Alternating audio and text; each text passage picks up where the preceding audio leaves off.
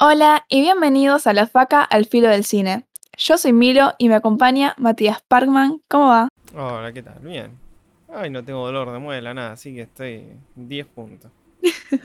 Increíble. Sí. También tenemos a Bere. ¿Cómo está eso? Todo bien, acá, acá viviendo. Ustedes, ¿cómo andan? Viviendo, me tranqui. gustó. Es un montón ya. Y también tenemos a Bache. ¿Qué onda? No, yo terrible. Casi muero esta semana. Pero bueno, ¿qué le vamos a hacer? Está bien así. No, pará, contá cómo casi te morís. Eh, No, no sé. Dolor de cabeza. Tuve rengo también. Oh, ¿Qué te Sí, sí, pasó? No sé, pero no podía caminar. Tu peor miedo, digamos. El peor miedo de una persona que camina es no poder caminar, me imagino, ¿no? Sí, y en tu caso particular, no poder ser el nuevo titular de Independiente. Sí, no me digas. El otro día vi un peliculón que fue Independiente Patronato. Bárbaro, ¿eh? Sí, sí, a mí también me dio miedo. Esa línea de 5. Pero Bacho, vos dijiste que, que casi te morís. Sabes que yo conozco a un par que se murieron, ¿no? No. ¿En serio?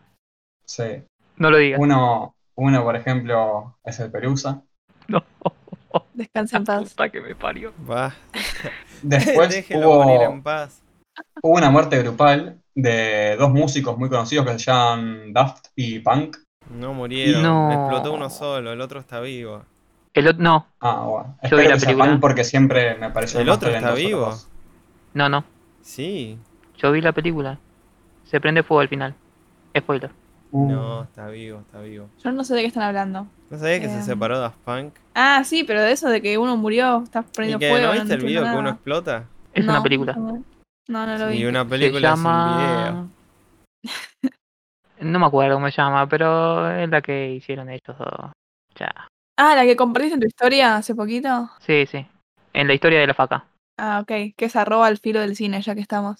Similar al del cafecito, ¿no? Sí, sí. Electroma. O algo así. No Ah, importa. Yo me acuerdo que hizo la música de, de Tron, que también es conocida como la secuela a la película que nadie vio en según los Simpsons.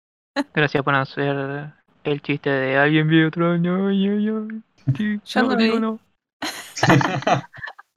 Acá, Sabache. Yo tampoco la vi. Y no la pienso ver. Nada. ¿Y quién más murió? No sé. El, el peronismo, me parece. Porque un viejo se puso una vacuna. Uy, empe- no empecemos con eso, vamos a parecer una peluquería. ¿Viste, Mirta? Ay. ¡Qué plata! Encima se vino la calor. Dos PBI se robaron. Falta que empecemos así. Y hoy vamos a hablar de documentales latinoamericanos. No podemos empezar a hablar de las vacunas. Aunque podríamos, ¿eh?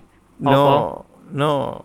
Porque Es todo un documental aparte esa, ¿no? No, porque eso es la, la famosa antipolítica. A ver, contame todo. No te puedes poner a discutir si está bien o no que un tipo agarre y dé vacunas a los amigos y empresarios. Porque no, Claro. no está bien. Estamos todos de acuerdo que está mal. Claro.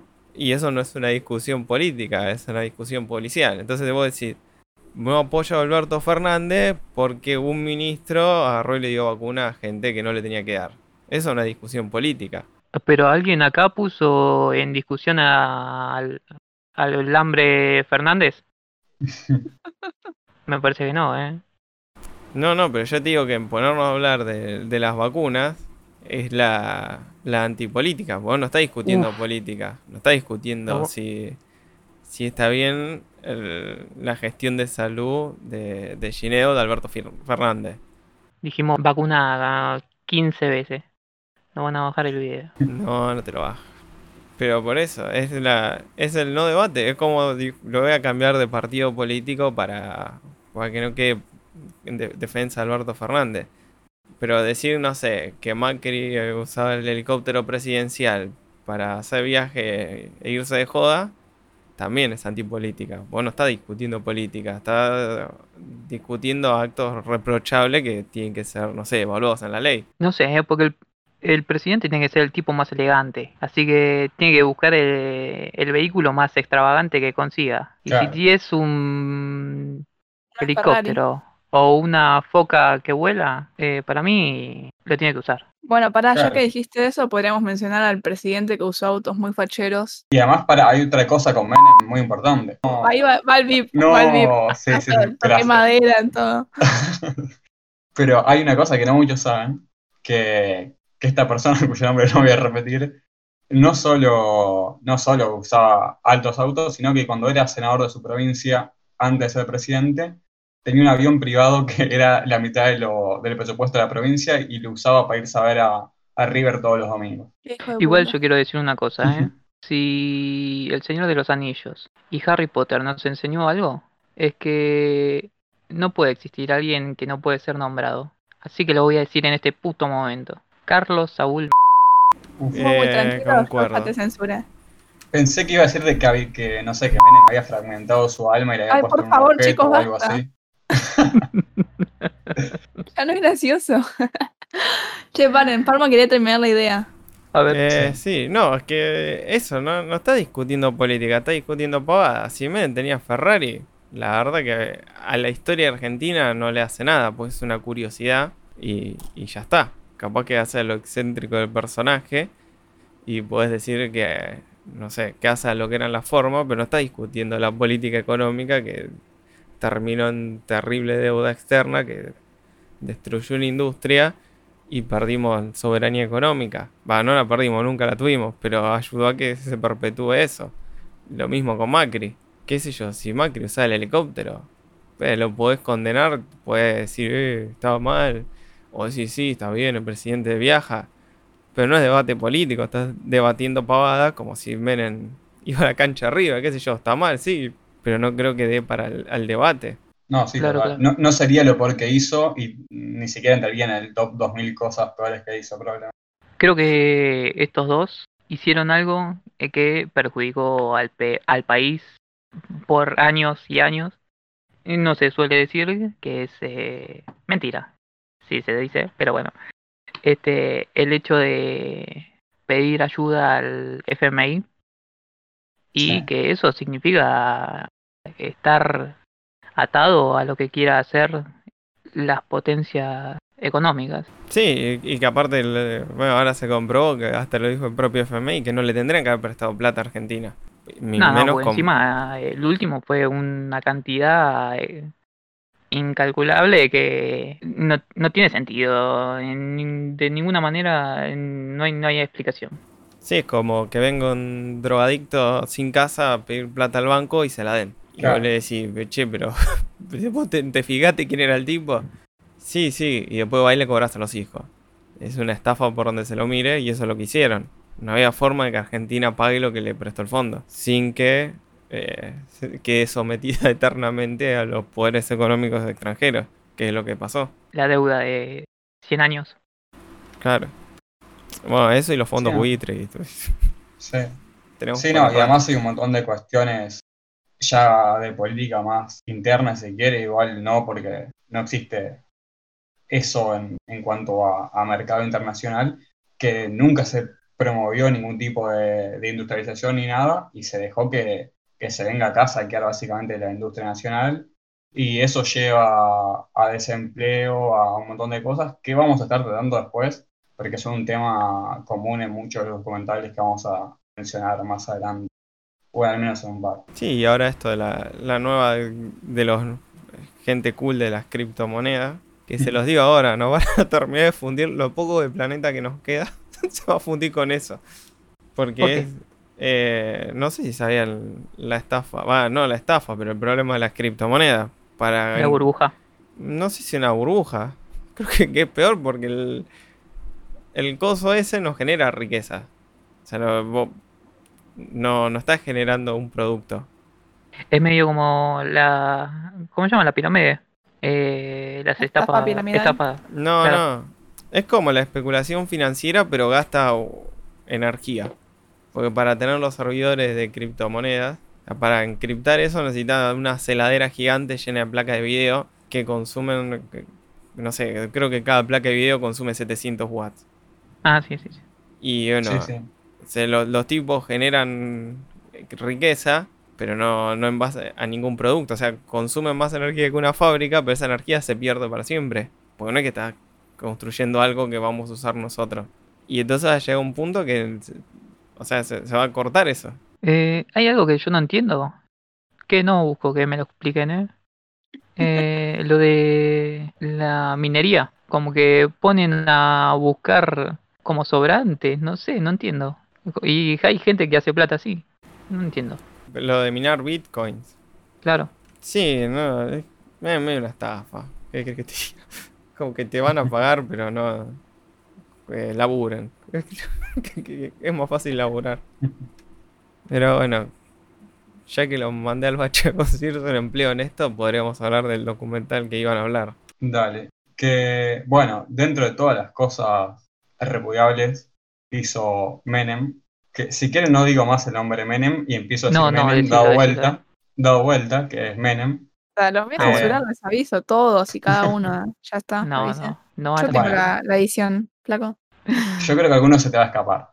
Eh, yo, capaz con mi posición ingenua e idealista, creo que más allá de, de cualquier cosa política, económica que, que se le pueda reprochar a él, que obviamente son básicamente todas y son súper graves, hay una cosa que, que a mí todavía me, me saca más, que es una cuestión ética mínima, que tiene más que nada que ver con esto, tanto de, de la guerra de Perú con Ecuador como eh, la que está dando en la ex Yugoslavia, en donde en ambas situaciones Argentina mediaba de mediador y, y en vez de, de cumplir esa función que, que es tan simple como, como ser mediador, por algún motivo No es tan además- simple, ¿eh?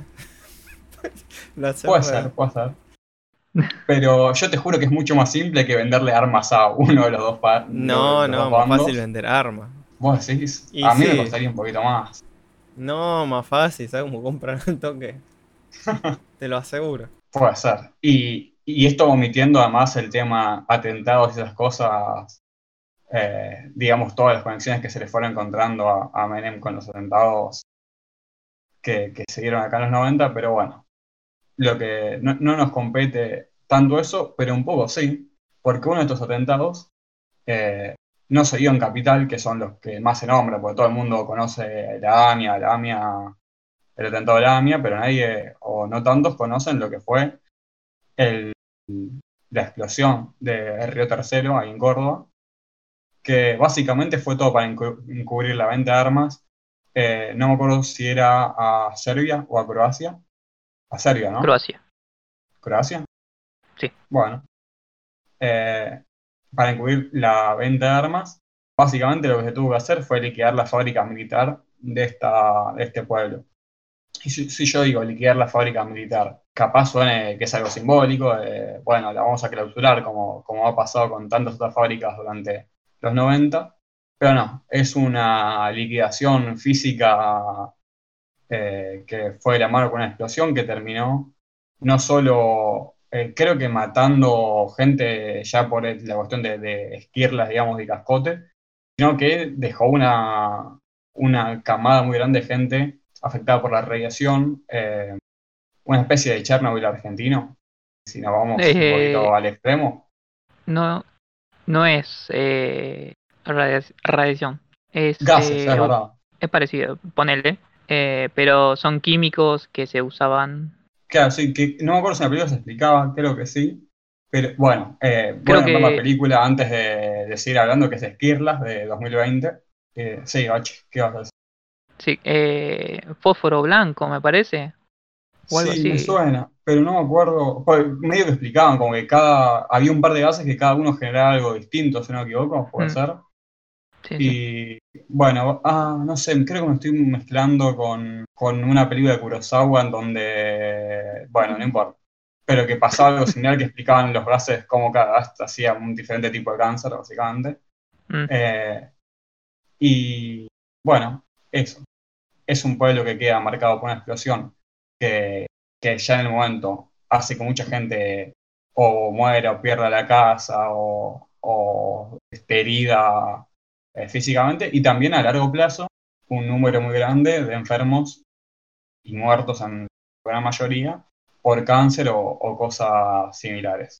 Yo lo que no había entendido bien es, o sea, si bien fue por la explosión lo de las enfermedades, enfer- ah, enfermedades posteriores, eh, si fue por eso o por el mal uso de estos químicos, porque es como a largo plazo, digamos. Yo creo que fue por la explosión que se que soltaron esos gases que terminaron dando a la gente, ¿o no? O sea, vos, cu- ¿cuándo decís que se dio ese mal uso? Ponele. Y viste que eh, los agrotóxicos que usan Sí. para fomear y Claro, terminan sí, haciendo pija a la, a la gente. Sí, pero... Eh, en un sentido parecido, digamos. Claro, pero el tema es que puede ser que, que tengas razón, pero no sé si en la película como que se, se habla de eso en algún momento. Claro. Pero igual puede ser que, que sea una parte de eso, porque es cierto que, aunque no nos demos cuenta, y sobre todo en ciertas zonas más rurales, como que se está muy expuesto a, a todos estos químicos. Bueno, hago la reacción en vivo y aprobé. Sí, bien ahí. Sí. Oh, pero hubiese dado. Felicitaciones. Bueno, perdón, perdón. Lo grabamos de vuelta. Y, ahora, a ver qué pasó. Porque Eder estaba esperando su nota, no lo dijimos, colgamos, pero él iba a Es esperar su nota acá en vivo. ¿Qué era- qué materia era? IPC, y ahora estoy guardando ¿Qué si un 9. Bien. Introducción al pensamiento científico. Nueve, grabando. bien ahí, Sí. bien ahí, Dere. Es filosofía con otro nombre. No, nada Y que es ver. una mezcla de cosas. O sea, tiene lógica con. Tiene una cuestión medio extraña, como que por momentos se volvía. Sí, una co- tiene un, poner una parte que es ética y, y la ciencia feminista que, que está bueno, pero después tiene un par de cosas que son por mi coach. Me parece porque. No me acuerdo. Hace mucho que no leo. Pero bueno. Yo tuve IPC con un profesor al que escracharon en Twitter hace poquito. em, No. Pero lo escracharon, no, no, no. No, eh, lo, lo vendí mal, perdón, pobre. Lo escracharon por kirchnerista. El tipo era, o sea, como era, que Ah. era, nada, expresaba sus convicciones en las clases, pero poner él le daba un enfoque más científico sobre el tema de patentes. Y no es que te decía, chicos, voten a Cristina, sino que era más tipo, eh, te contaba cómo el, el cambio en la regulación de las patentes y en los, en los medicamentos, cómo afectó a la ciencia y a... Y bueno, justamente ese tema que teníamos que ver en clase. Y una piba, creo que no sé, así como de ultra católica, no sé qué mierda, se metió así en el hashtag de adoctrinamiento en la UBA, no sé qué mierda, y grabó un video mostrando la- las cosas de la clase y nada, una Está boluda. muy bien. Está muy bien. Eh, es una joder. vergüenza que se adoctrine, pero me mima, Evita me ama. Va, Es una vergüenza está que nos quieran educar. Es una vergüenza. Sobre todo eso, sobre todo eso. Y si lo decís vos, que sos profesor. Por algo lo decís. Sí, sí, total. Bueno, si quieren Pero cerramos bueno. el paréntesis de, de IPC y scratches a profesores. O no, si quieren sigamos hablando de eso, que no me disgusta. Eh, no, pero No, sigue no. el tema de la política y los documentales. Bueno, no fue un documental, pero casi. ¿Qué es un documental, no? Una para mí la faca es un documental. Si el Partido Independiente es una película, para mí la faca es un Para mí es un experimento social fallido. Paren, paren un toque. Sí, ya está. Eh, no dijeron el nombre de la directora. es verdad. Una grosa además, ¿eh? Eh, Natalia Garayalde. Y el documental es del 2020. Que me parece ganó premios en el Festival de Mar del Plata. Se llevó el premio José Martínez Suárez a la mejor dirección, exactamente. ¿Mejor edición o mejor editora- eh, directora? No escuché. Dirección. Ah, tremendo, bien ahí. Sí, sí. Y, y a mi parecer, merecido. Porque encima, otra cosa, si nos podemos meter en el documental, más allá de lo, de lo Sí, sí. del caso, creo que la mayor genialidad que tiene es que, a ver, es un tema muy, muy sensible, muy duro, y que es muy, muy complicado hacer un, o sea, documentar esto sin que nos queramos suicidar todos a la media hora. Entonces la película toma una decisión que es interesante y bastante original, que es eh, la película está contada básicamente por grabaciones que hicieron la directora y, y sobre todo su hermano, pero toda su familia en general, cuando eran niños, que fue cuando, cuando pasó esto, ¿no? Entonces, capaz, Ah, eh, Algo- perdón que te interrumpa. Pero este era el que hicieron tipo grabaciones cuando eran jovencitos y después como Sí. que las volvieron a resignificar a la Sí. luz de nada, todo lo que pasó. Claro, exacto, sí. Sí, no, que tiene, o sea, por ejemplo, uno de los momentos que son, que son como lo más claro de la película es post explosión, como que toda la gente está volviendo al pueblo a ver qué onda, y, ella, la directora y el hermano están boludeando ahí haciendo de, periodistas, están cubriendo ahí, dicen, no, acá estamos en la explosión, que no sé cuánto, y ellos están estallando, que para ellos es un juego. Y vos ves que la gente como que está en otro, en otra sintonía. Están como, no sé, todo muy, muy ameno y encima muy divertido, no sé, como lo... Tiene esas cosas de, de niños jugando que, que son geniales. Como en un momento se puede hacer un, un noticiero patas para abajo ahí en la cama y, y le cuadran los pelos, se ponen a boludear y, y de la nada después eso está tipo contrapuesto con una fábrica explotando y, y todo lo que contamos antes que, que es durísimo, muy fuerte. Sí, eso lo hacía Esteban Prol y Claudio Morgado. Era muy, muy divertido. No, que sí, me acuerdo. Claro, Mm, que eh, tiraban cosas y se iban para arriba. Muy bueno. ah, No me acuerdo bueno. el- eh, qué programa era. Creo que eran el agujerito sin fin. Ahí va. Y si no era ahí, eran Cablín, que también Sí. estaban ellos dos. Cosa de los 90, no lo entenderían. Efectivamente, no las entiendo.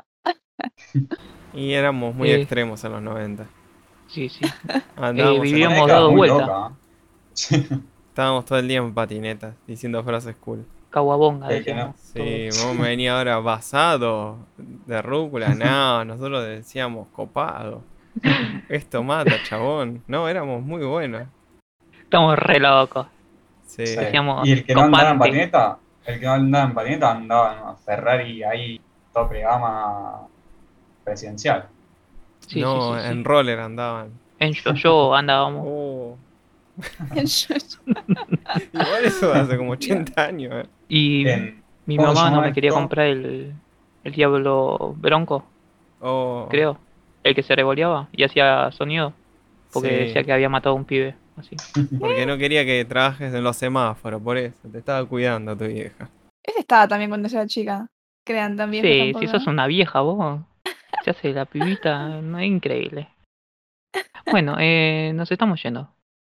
Eh, Sí, y yo estoy encontrando, ¿cómo se llamaba? Ah, Pampernick, ahí va. Cuando estaban en los 90 andaban en Pampernick. Y en Shopping Sur. Sí. No, bueno, basta. Documentales. Bueno, sí, lo que está muy bueno es que con esto que tiene de la inocencia, este, juegan a ser periodistas y que bueno, después eh, al resignificarlo como que se, se utiliza como material de... eh, ¿Qué sería? Ayúdame a terminar frase. archivo, sí. Claro, ahí va. Mm. Eh, Sí. Y además sí. otra cosa que tiene es que eso, como que genera un nuevo material de archivo porque también hace grabaciones ya en un tiempo eh, casi que presente, digamos, porque filma, por ejemplo, a su hermana con una fase terminal, o sea, ya avanzada de, de cáncer y eh, creo que al padre también puede ser que, que fue también, digamos, todo después de la explosión eh, lógicamente antes de que salga el documental, pero como que se fue extendiendo en el tiempo mucho más de...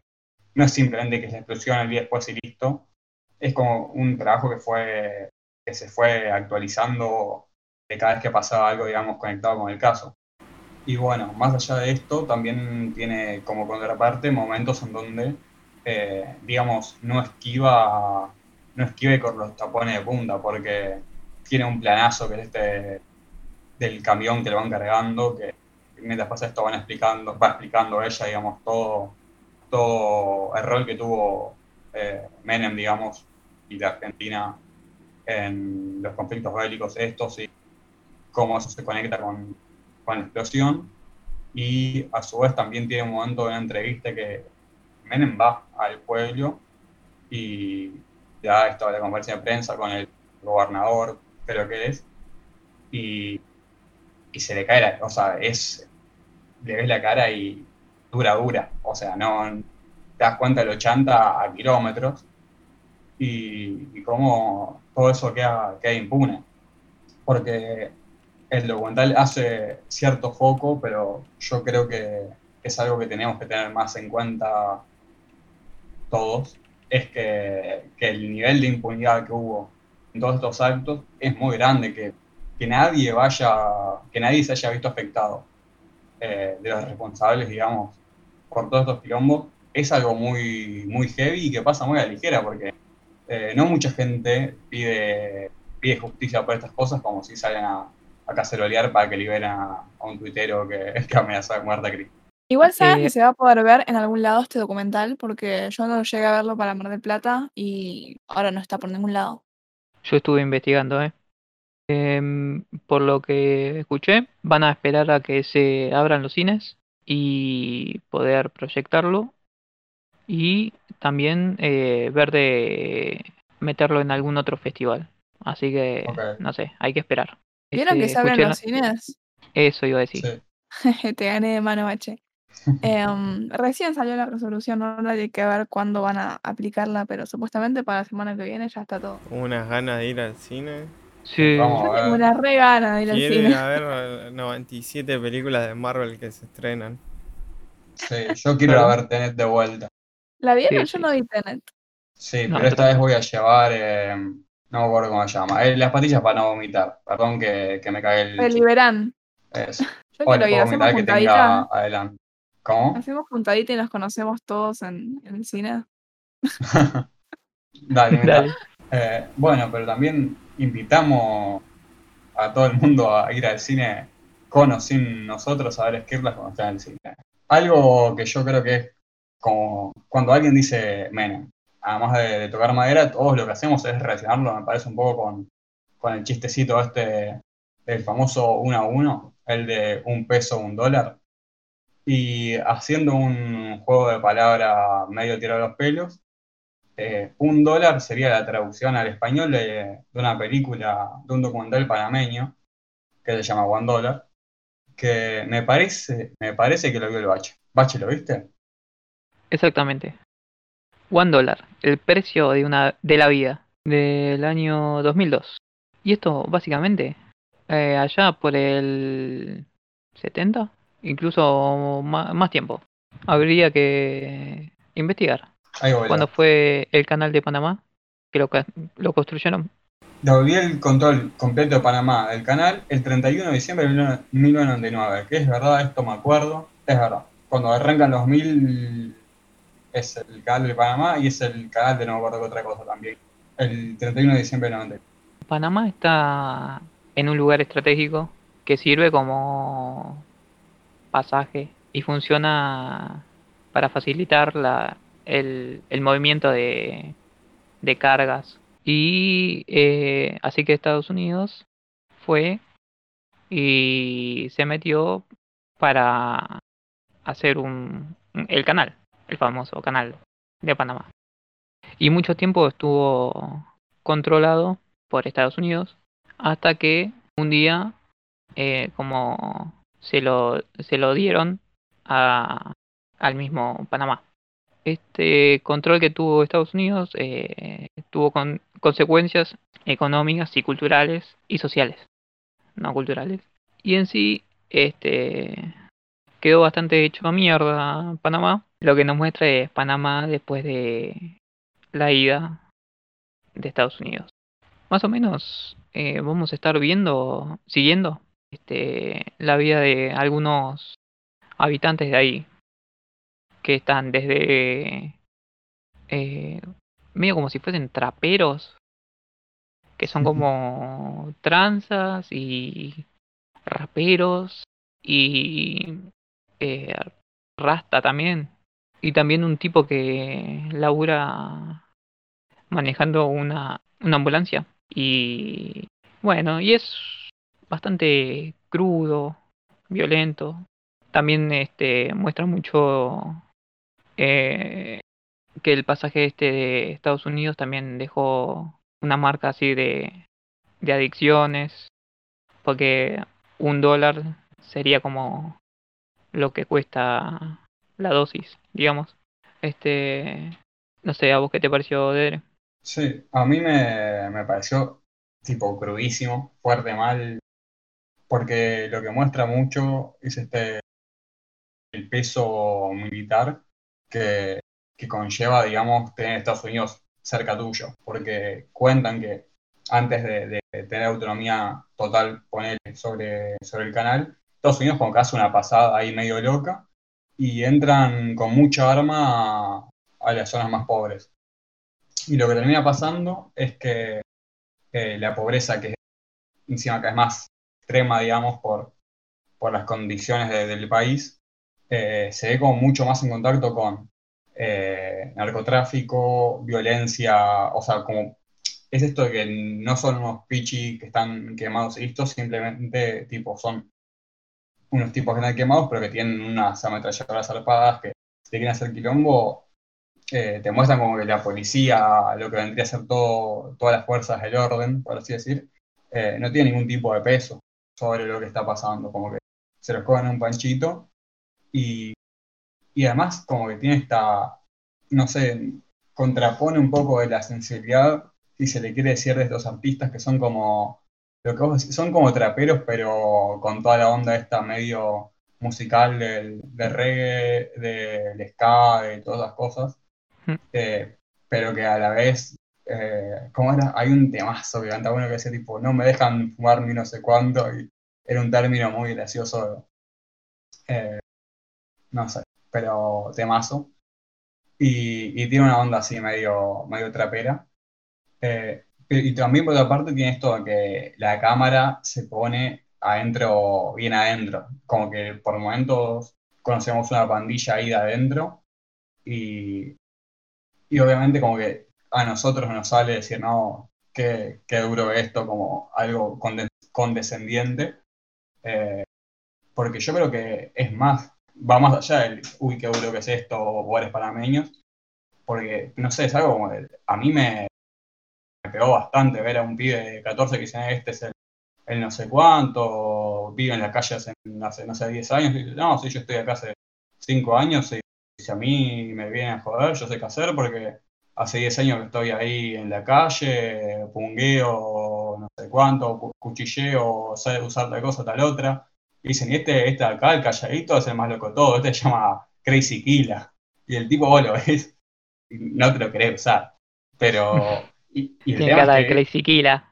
Tiene cara de Crazy Killa y el Crazy Killa tiene 18 años también. Es como todo muy. No sé, tiene esto de. Es otro nivel de, violencia extrema y de, gente, básicamente, que se le cagó la vida antes de vivirla. O sea, como que vos ves que es gente que, que ya desde que nació estuvo seteada, ah, voy a tener que hacer esto porque si no soy pollo. Como que también muchos se plantean esto de no sé qué actitud tomar, o sé qué actitud tomar, eh, pero sé que, no está bien porque si, si me hago el picante, la voy a comer.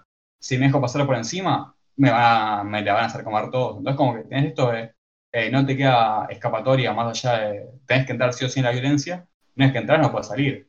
Porque una vez que entras a la bandita, las otras 50 banditas te van a querer matar, eh, algún cana te va a querer matar, si capaz que tu misma banda te va a querer matar si te vas, como que es esto de que ya, ya está regalado desde que naciste, básicamente.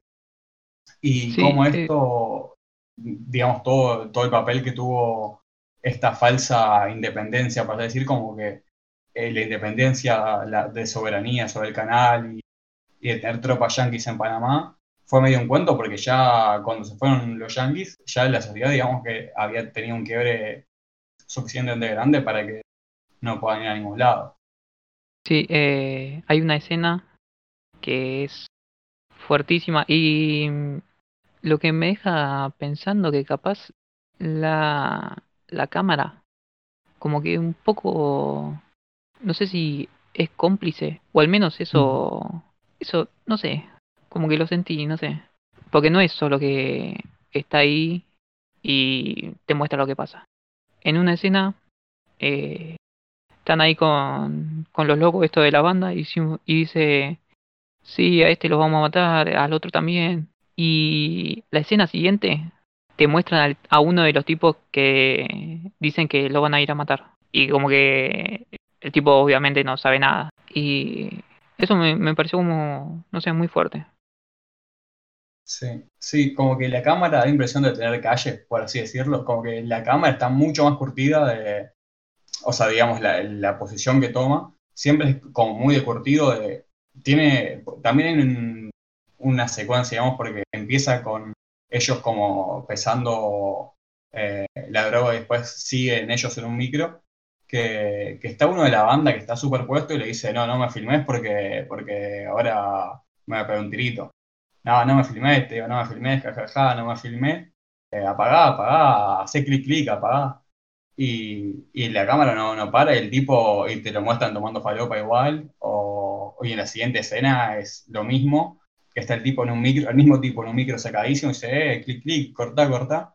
Y como que la cámara nunca, nunca se achica, siempre como que te muestra muy desde adentro y siempre te muestra como eh, yo estoy, digamos, en el mismo nivel. Eh, como que es como si fuese un inte- integrante más de la banda, como que nunca se deja, eh, digamos, comer porque los otros son lo- los, los pandilleros, digamos, y él es un simple documentalista o una simple cámara o lo que sea. Como que se ponen para mí en una altura de yo estoy adentro de esto eh, y te voy a mostrar tipo cómo es estar dentro de esta posta. Sí, eh, y recuerdo que tenían como cuando tiraban las las las wine liner que decían, eh, no sé qué, bla bla bla, y decían paca paca, y que paca paca era el sonido que hacen los, las armas, digamos. Claro, Eh, sí. No sé. Y después eh, hay una escena que es la puta que me parió, es inolvidable, que es la rapeada del mudo. Increíble. Pero increíble de verdad, ¿eh? ¿Cómo es Acá posible eso? cuando... ¿Cómo? Que, ¿Cómo ¿Cómo rapea un mudo? eso? Lo tenemos que ver ahora. Eh, ¿Cortemos todo? Vamos a verla. Está en YouTube. Eh, está búscala, Parman, vos que podés. Bueno, ¿qué, qué me cuentan del rap del mudo? Eh... Tengo que hacer reviews. tipo como si fuese Eminem o de la escena. Me quedé muda. Yo le dije que era inolvidable. Yo no miento, ¿eh?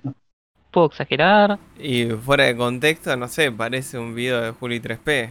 Ahora, eso en el Sí. contexto de la película, calculo que va a tener sentido. O Yo capaz creo que No, eso- el filtro, el filtro ese así medio dibujito y parece un video de Dross. En el contexto de la película, esto es una La leche. belleza. En comparado con lo otro que muestra, no. Claro. Mira, burlarse un mudo es lo más humano que, que hizo el tipo al principio del video en toda la película. Sin Claro. duda. Uy, la voy a ver. Tremenda. Pero el tema, el boludeo que le pegan de sus líricas son muy largas. Es terrible. Bueno, y así como ellos estaban hablando de este documental em, que sucedía más que nada en Panamá y eso, em, tenemos este documental que se llama Érase una vez en Venezuela, que va a tratar sobre un pueblito pequeño y Dere va a seguir porque tiene muchas ganas. Bueno, película que, que me hypeó por algún motivo, ya como el póster, el nombre, que había estado en Sundance, dije, bueno, voy a ver esto porque tiene que ser producción de mis hermanos latinoamericanos, venezolanos, La Patria Grande, eh, y nada más alejado de eso. Porque, bueno, voy a, a contarles más o menos de qué va este documental, que es eh, sobre un pueblo que, si no equivoco, se llama Congo. eh, Sí. que es un pueblo pesquero, esto casitas flotando arriba del agua y listo, básicamente. El Tengo tema es que, sí, Eh, que las casas estén por sobre el agua. mm, ¿Es una anomalía? ¿Es porque está inundado? ¿O es re- realmente así? mira, es que yo creo que es una Pues- zona inundada eh, a la cual se movieron ellos después. Yo creo que es Mm. eso. Es un pueblo Porque me parece- pesquero justamente. ¿Cómo? Claro, sí, pues. ¿Qué es un pueblo pesquero? Y son las casitas. O sea, vos decís que no es eh, inundado eso, es tipo río normal. Claro, si ellos lo que se quejan es la contaminación de- del río. Claro, sí, sí, Mm. sí. Eh, y otro de los problemas grandes que tienen, además de la contaminación, es la sedimentación, que es más que nada como el origen de la contaminación, que básicamente cada vez hay menos agua. Y si a un pueblo pesquero cada vez hay menos agua, eh, digamos que las condiciones de vida pasan a ser muy pobres porque, porque no tenés que pescar, si no hay agua no hay peces. Eh, entonces lo que empieza a pasar es un éxodo masivo de los habitantes de este pueblo. Eh, en base a esto, ah, y otra cosa importante también, eh, mucho derrame de petróleo y muchas cosas, o sea, digamos que una zona con mucho petróleo, que al estar muy descuidada el agua está llena de petróleo. Los tipos se meten al agua y salen todo negro. La película hace principalmente, digamos, como dos analogías al principio, que es una, Venezuela es el país que porcentualmente más gente abandona por año, que esto, digamos, va de la mano con la gente yéndose del pueblo. Y otra analogía que, que, es la más sorprendente es que en este pueblo se ve un fenómeno que, es único en el mundo, que es... Eh, uh, acá me, me metí en un porque siempre me confundo. ¿Puede ser un relámpago que no suene? ¿O un trueno que no suene? ¿Cómo es esto? Un eh, rayo. ¿Un rayo sin trueno? Oh, no sé, no somos el podcast de la geografía. Bueno, no, digamos meteorología. Se, ve el, el, blanquito en el ¿Qué cielo. geografía le mandó? no, no es bueno. Se ve el blanquito en el cielo y no se escucha nada, básicamente. Entonces es una super tormenta con pum pum. Claro, puro flash y, y nada de ruido. Entonces, eh, digamos que vendría a ser como este, en este pueblo no se escucha, o nadie escucha este pueblo. Vendría a ser como un poco la, metáfora que, con la que comienza la película. En este seteo de pueblito, básicamente lo que hace la película, que ya para mí es como su primera gran equivocación, es eh, divide el pueblo en dos personas más que nada. Son dos personajes que se llevan el gran porcentaje de la película. Una de ellas es una humilde trabajadora, maestra, que lo pone todo, una genia, que es opositora al gobierno de turno. La otra es una puntera malísima que, está todo el día en la maca paraguaya con el celular, eh, apuntando, o sea, anotando, digamos, el pedido de la gente y después hablando con la gente de otra ciudad diciendo, mira, me están hablando que necesitan celulares para los votos, no sé cuánto, que por supuesto es chavista. Eh, entonces la película básicamente lo que empieza a hacer es construirnos una Venezuela hecha mierda y toda la culpa de esto va a ser siempre de chavismo, básicamente.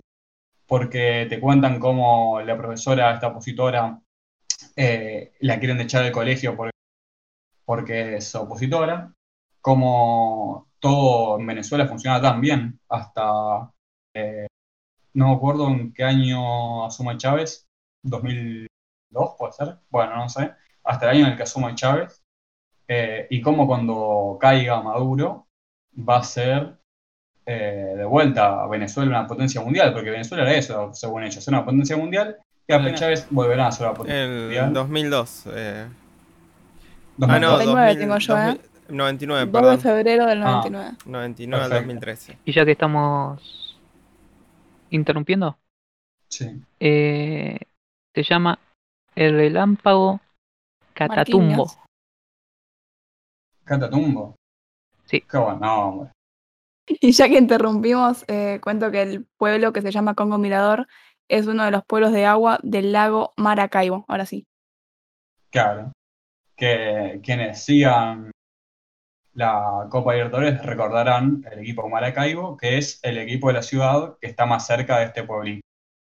Eh, que en esta ciudad sea probablemente, digamos, como la única parte de crítica política sutil en toda la película, que es como cuando esta especie de puntera política chavista del Congo va a este lugar a, hacerle saber al gobernador de Maracaibo sus grandes problemas el tipo se pone a hablar con el celular en medio de la reunión, vos le ves a la tipa como que le habla y el tipo está en cualquiera. Eh, y vos, ves la cara de desilusión de la tipa para mostrarte, mirá, al final viste que, ella no era, no era tan mala, ponele, en realidad lo que querés decir, lo que está mostrando eh, el documental de cosas es, mirá, es una boluda que, hasta ella, que como no está importante el chavismo, se deja pasar por encima por otros chavistas, y etcétera. Que bueno, no sé, a mí lo que me pareció, me parece súper válido tanto la crítica al gobierno eh, como la crítica a la institución eh, del gobierno en sí, a, todo el tema estatal, digamos, cómo los maneja el Estado. Que eso, bueno, se puede criticar en todos los países, creo yo, y, y siempre será válido.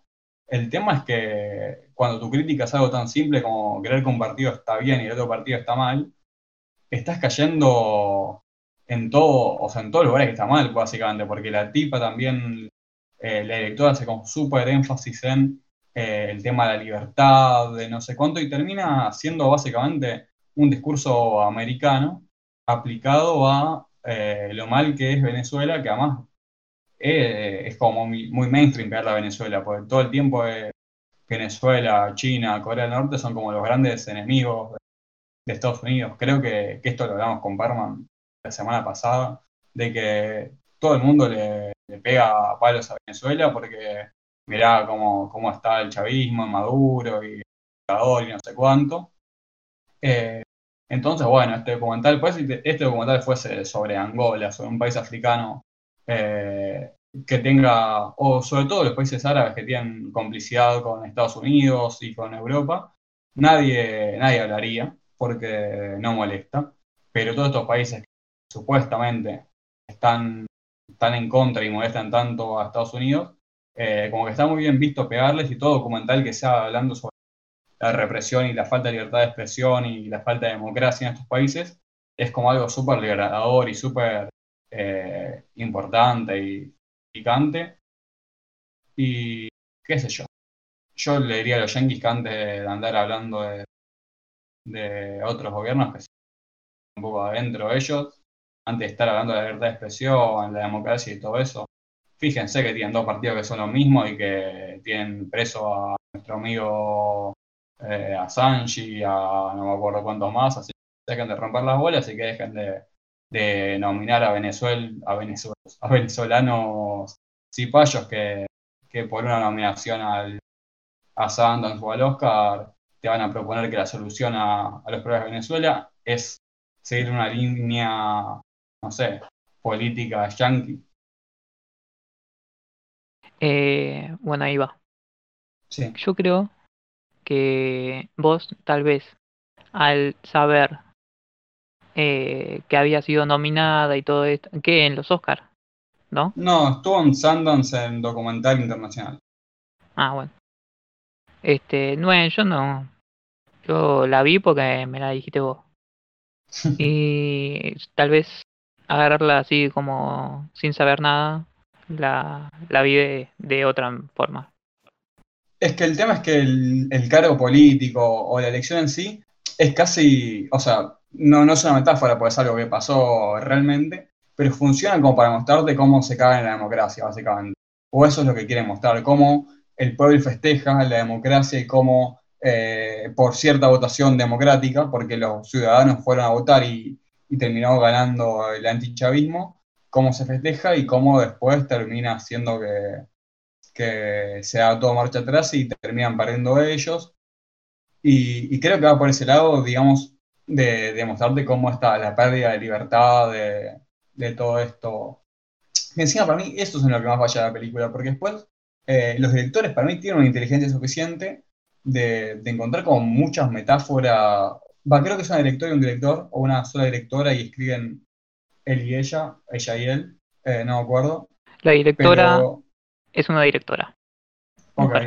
Entonces, eh, la directora como que tiene, tiene un montón de cosas súper grosas, como esto del, del trueno ese que ya hasta filmar eso me parece piola y que encima tipo poder hacer una metáfora con eso. También tiene una cosa bastante graciosa que es que en medio de, este, de esta selvita que queda por ahí, quedó encallado en los 70 un barco, todo ahí oxidado, hecho mierda, que se llama Venezuela.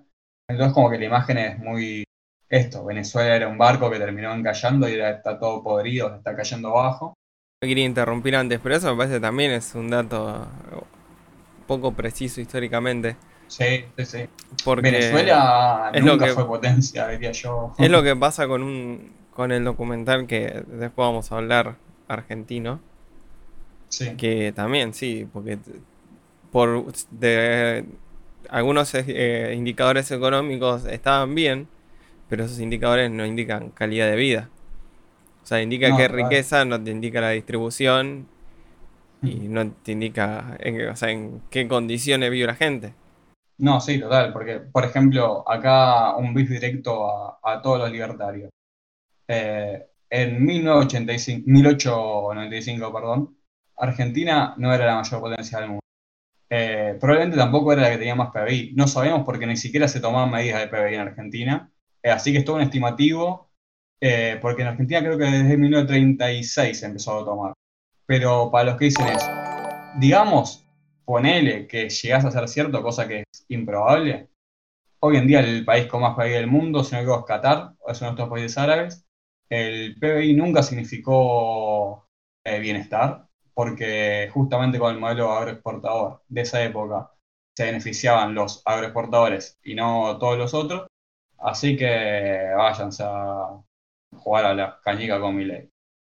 Igual en el 86 fuimos el, el país más grande del mundo, amigo. Se, se- Este- es- eso objetivamente hablando, sin duda. Sí, sí. Este, yo me, me quedé mucho con los personajes. Sí. Está esta La mina, tipa es una personaje, la, la chavista, digamos, es una personaje, pero de aquello. sí. Y se come mucho, em, como que es muy, está muy expuesta. Eh, en una, la maestra esta dice, este es un, un país con mucha guita, y pero un día desapareció. Y muestran a la chavista que está contando plata. Y también que es la única, según muestra acá, que tiene una como una isla con animales, eh, animales de granja, ¿no? Tiene como Sí. ocho, ocho cerdos, un par de gallinas, y que esta granja eh, se puede ver como si fuese Venezuela, porque al final eh, eh, como al principio se la mostraba así próspera, al final eh, muestran como tienen que sacrificar al cerdo, que se le mueve un ternero. Claro, y no solo eso, cuando sacrifican al cerdo, ella se tapa los oídos porque no quiere escuchar al cerdo sufrir, que es de vuelta esto de no escuchar a, a, a los pobres venezolanos. Claro. No, y hay algo que queda fuera de este análisis eh, venezolarense versus Estados Unidos, Mm. que es eh, un poco que yo escuché, arranco de vuelta todo, porque arranqué y no dije nada. Este, escuché una, una nota de que le hicieron a la directora y Sí.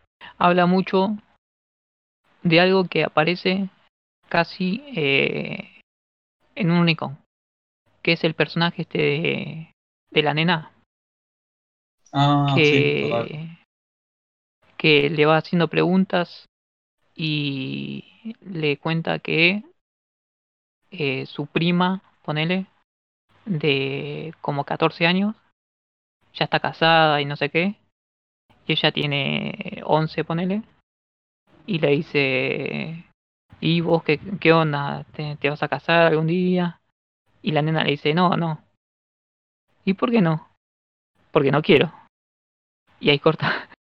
Y va pasando el tiempo y como que va entrando en, en, en esta, no sé, mercantilización, si se quiere, Sí, este, que mismo hay un, un desfile, que es como un concurso de belleza, y Cierto. con la escena horripilante de los tipos grandes, como aplaudiendo, silbando a, a las nenitas.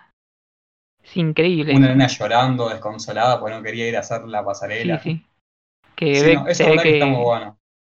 que la madre como que medio que la empuja Y la Mm. nena se enoja y la empieza a pegar. Sí, Pero sí, hace como muy una fuerte. crítica. Sí, hace como una crítica a esto, al rol de la mujer, esta, sobre todo en poblaciones como tan.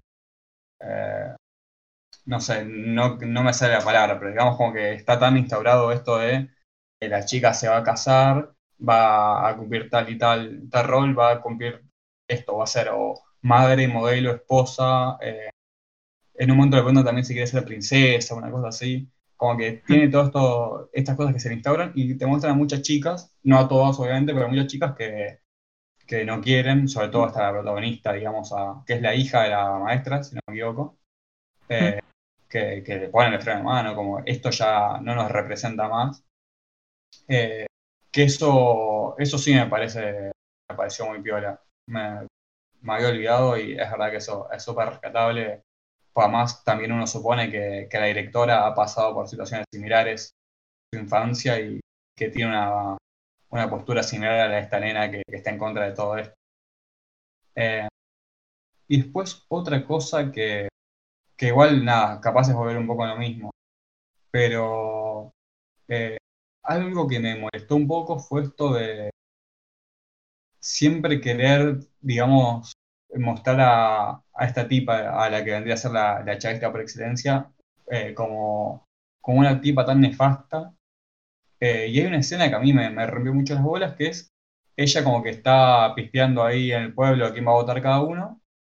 Y la única persona que, con la que te muestran interactuar es con una persona que dice que no va a votar y te muestran ella apurando a la, a la tipa para que las vote. Mm. Obviamente es nefasto. Eh, yo no, nunca defendería, nunca defendería tampoco a, a Maduro ni a la situación, o sea, ni al gobierno actual de Venezuela ni nada, porque obviamente me parece súper nefasto. Pero el tema es que hasta qué punto da que la evidentemente la única persona con la que tuve conflicto me lo muestres, eh, no me muestres nunca ninguna persona agradecida genuinamente con, con esta tipa, porque eh, hay una cuestión también con, pues ella básicamente es una puntera, una puntera. Mm.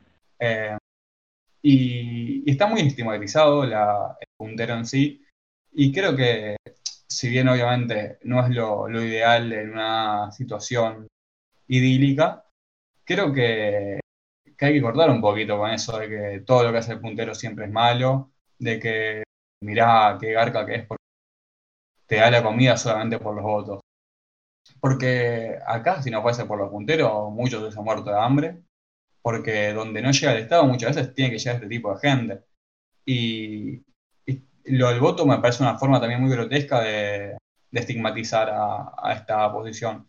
Porque está bien, una vez cada dos o cada cuatro años pasa esto, pero no me vas a mostrar como todos los días durante esos cuatro años o esos dos años, el día a día muchas veces es financiado o mantenido eh, por, esta gente, y no solo en Venezuela y en estos países eh, que esta gente diría comunistas, pero eso pasa en toda Sudamérica, en toda Latinoamérica, probablemente pasa en todo el tercer mundo, básicamente.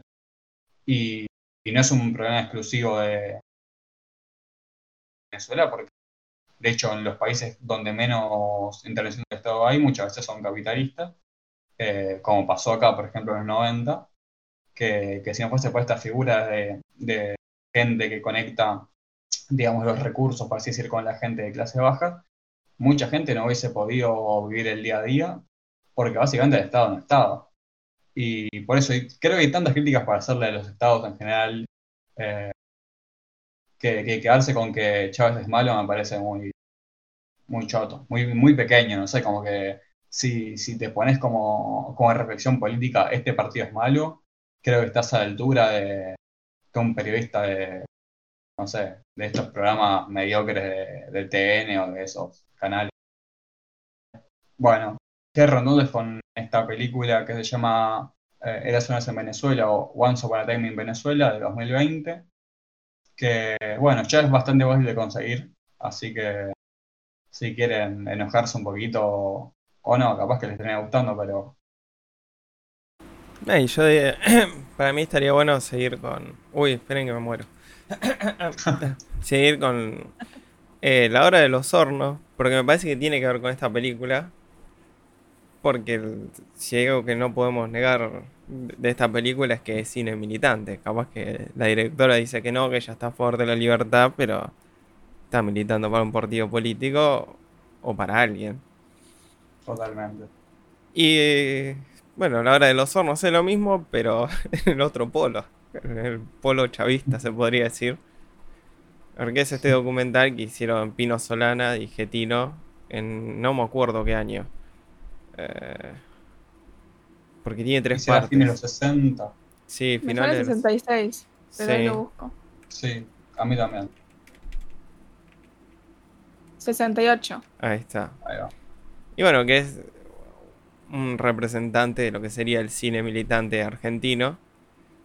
Y era un cine claramente político y casi comunista o tirando para la recontraizquierda. O sea, vamos a blanquearlo. No están llamando a la paz, sino están llamando a la lucha armada. Bueno, yo solo vi la primera no por vagancia, sino porque es la única que está para ver legal en Cinear. Y bueno, la otra está subida a Eh, YouTube. Sí, pero. Sí.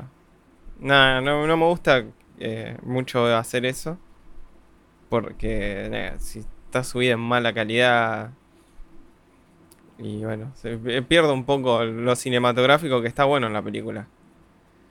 Eh, pero bueno, lo que hace la, la película es más que nada un desarrollo teórico sobre esto, la colonización en América Latina.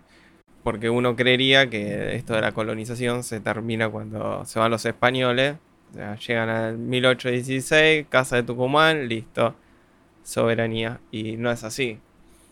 Eh, bueno, era un poco lo que hablábamos antes, esto de endeudar países y que no tienen soberanía económica. Entonces, los países que, a los que les debes plata tienen poder sobre tu país. Y hacen un desarrollo que está muy bueno, o, por lo menos a mí me gusta que ha- hablan sobre lo que es la cultura y cómo nuestra cultura termina siendo eurocéntrica. Cuando digo nuestra cultura estoy hablando de Capital Federal y alrededores, ¿no? Que somos la, parte más europea si se quiere. Bueno, esto que no lo digo yo como algo bueno, sino que se cree que somos Europa y en realidad que no, no tenemos cultura propia o autóctona, o lo que creemos como propio eh, viene importado afuera. Sí, en un momento el documental literalmente, bueno, no literalmente, porque no me acuerdo la, la frase literal, pero dice algo así como que Borges y no sé qué otros intelectuales lo único que hacen es traducir la cultura europea al español. Eh, y, y, o sea, y es muy fuerte, y más en, el- en la época que lo hicieron, porque era cuando estaba el Instituto de Itela y toda esa cuestión medio snob, que Sí. coincide con la época del, que fue la explosión del cine, de, eh, todo lo que es la Nouvelle Vague en Argentina. Que creo que esto ya lo dijimos en algún podcast, pero acá en Buenos Aires, no sé, las calles llenas de gente yendo a ver películas de Godard, por ejemplo, para nombrar a alguien. Todo ese cine europeo venía acá a Buenos Aires. Pero ¿qué pasa? Mientras hay prosperidad, mientras hay prosperidad en ciertos sectores, otros están cagados de hambre. Y eso es lo que muestra la película. Y tiene montajes que son recontra rusos. Y digo ruso no solo por los comunistas, sino porque es esto de que hacía mucho Einstein. De el montaje conceptual. Te muestra una cosa, después te muestra algo violento para que relaciones lo violento con eso que te mostró. Y en este tenés el Instituto de Itela, ahí todos tomando champán, eh, pibe que corriendo en la calle en patas, después un matadero, y así. Toda una secuencia que capaz que ahora queda como... eh, queda obvia, pero para la época en que lo fue y en el país que lo fue, para mí no, no era para nada obvio. O sea, eran tipos cuestionando el, el establishment, más establishment de, de Argentina. Porque más allá de lo, de lo político y lo económico, es muy difícil en Argentina criticar a Borges, va, así o toda esta cultura. O sea, es difícil criticarlo con fundamentos, ¿no? Porque criticar puede criticar cualquiera.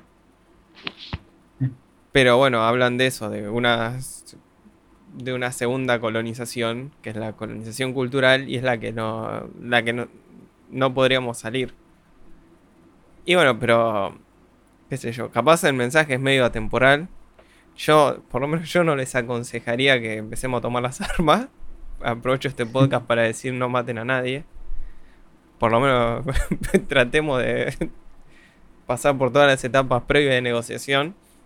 Pero en un momento creo que hasta llegan a decir que a esta colonización no se le puede ganar con las armas de la democracia, que son la- las herramientas del burgués. Una cosa así, tira. Pues eso es algo que Sí. tiene la película. Tiene un narrador que es muy poético y, y te da ganas, ¿eh? La verdad es que yo miraba y decía, eh, es buena idea.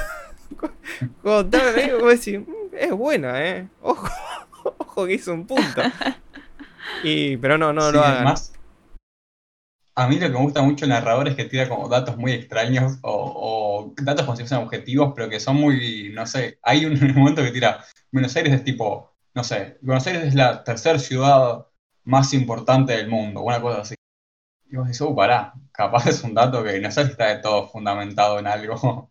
Porque tiene muchas de estas cosas que, que te tira una frase y vos decís, uh, pa, mirá, tremendo, me voló el boche, después la pensás un poco y decís, tipo, no, pará. Acá me está diciendo que la única solución es Perón. Y capaz no, no sea tan simple como eso. Eh, creo que va a muchos extremos de te tiro la posta y capaz no en una posta. No, es que no. Para mí lo que hace esa película, que es lo que yo creo que no hace el cine actual, que es explicitar la posición política. Y es. es- Sí. o sea, pasa que es, es cine. Claro, sí, es cine militante. O sea, es la, la continuación del- de lo que hizo la Unión Soviética.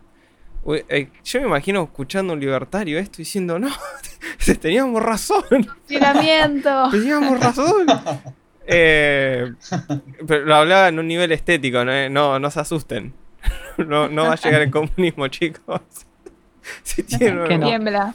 un Tiembla nene, Twitter. si tienen un nene de 12 justo y córranlo, díganle que no, no.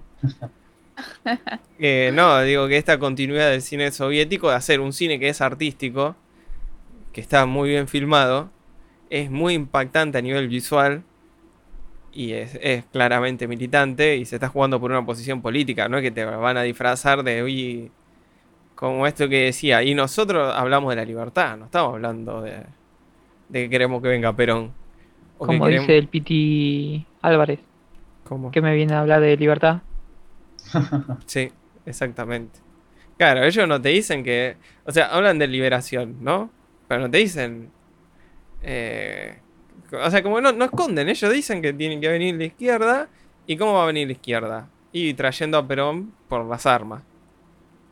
Porque, bueno. Eso hay que aclararlo también. Eran los 60, 70 que era un. eh, era una sociedad mucho más violenta que la de ahora. Porque ahora te dicen, no, mira, te, li- te dilapidan por Twitter. Y allá estaban evaluando a la lucha armada y había guerrillas. que después la- las desmantelaron eh, los distintos gobiernos militares. Y bueno, fueron las masacres que conocemos. Y bueno, no, no quiero eh, suscribir a la teoría de los dos demonios, porque estamos, estamos hablando del 68 y al 76 pasaron 10 años de masacrar gente. Eh, pero lo que voy es que sí, era un clima de violencia y donde la lucha armada era una opción porque tenés el antecedente de la revolución cubana. Bueno, y el documental, es no, no sé si es spoiler, ¿no? Porque es un documental de hace... y es un documental. Pero no sé si sabían que muere Che Guevara en, No, no, no me No me la conté. No me la conté y conté. la puta Mm, que me parió. Sí, perdón. Y bueno, hace una reflexión de que de la muerte de Che Guevara, que el revolucionario a veces el único camino es la muerte. No, no quiero citar mal la película, pero dice que eh, muere el- en, en vida, o sea, muere el cuerpo, pero queda el símbolo. Y la imagen final es la cara de Che Guevara muerto. Bueno, Eh, por- como por ¿Vieron tres la minutos. La peli de ahora? Eh, el, el Judas negro. Ah, no. pero no la vi todavía. ¿Está buena? Eh, sí, a mí me gustó. Y a toca mucho, mucho este tema. ¿Eso de los Black Panther o va por otro lado? Eh, ¿Viste The Warriors? Sí. Bueno, es eh, iniciando con las Panteras Negras y yendo a la idea de unificación eh, de las minorías, digamos.